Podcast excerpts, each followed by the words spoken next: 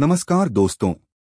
मैं आपका होस्ट फरीदकोट ज़िले के जैतो मंडी से डॉक्टर गिरीश मित्तल। मैं आप सबका स्वागत करता हूँ हमारे पॉडकास्ट व्यापार दुनिया की कहानियाँ में। आज बात करेंगे विपणन का क्षेत्र, सफलता के फारसे के मैदान के बारे में। आज के समय में बिज़नेस में विपणन का एक महत्वपूर्ण रोल होता है। विपणन से हम अपने उत्पाद और सेवाओं को कार्यक्रम में विकसित करें और अधिक ग्राहकों का प्राप्त कर सकें।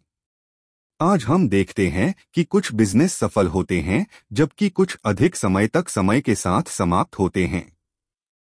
इसी कारण कुछ अफलातून माने जाने वाले व्यवसायी सफल होते हैं, जबकि कुछ सफलता नहीं पा पाते। सफलता में कुछ फारसे जो आपको ध्यान केंद्रित करने की ज़रूरत होती है। आपको अपने उत्पाद और सेवाओं को दूसरों से अलग और महान बनाना चाहिए। संचार और मार्केटिंग विभिन्न प्रकार के विपणन के साथ बहुत महत्वपूर्ण होते हैं। यह स्पष्ट नहीं है कि जो व्यापार आप कर रहे हैं, उसके लिए कौन सा स्थान बहुत स्पष्ट होगा। रुचि लेने वाली लावण्य उत्पादों या फिर बाज़ार में आस्थापना उत्पादों आदि के लिए मुख्यतः इसके हिस्से में आता है। विपणन फ़ील्ड में प्रतिस्पर्धा की दिक्कत काफ़ी है। आपके उत्पाद और सेवाओं को जानकार समाज में बनाना मुश्किल हो जाता है।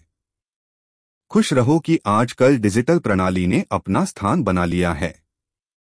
आप ऑनलाइन बाज़ार में अपने उत्पाद और सेवाएँ प्रदान कर सकते हैं, जो कि आपको ज़्यादा समायोजन में मदद करता है और कम खर्चों में आपको लाभ प्रदान करता है।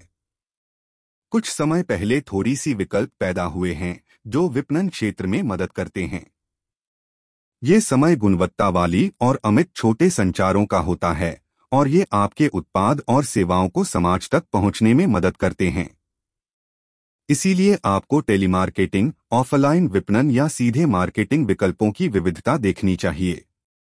समय के साथ आप अपने मॉडल की एक अच्छी विपणन स्ट्रैटेजी बना सकते हैं, जो आपकी विकसित होती है। और जिसे आप अपने विपणन संचारों में एकीकृत कर सकते हैं और वह साथ साथ आपके उत्पाद या सेवाओं के साथ सबसे ज़्यादा लोगों को मिलती है।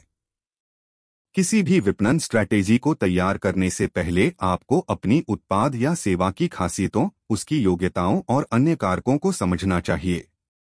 इससे आप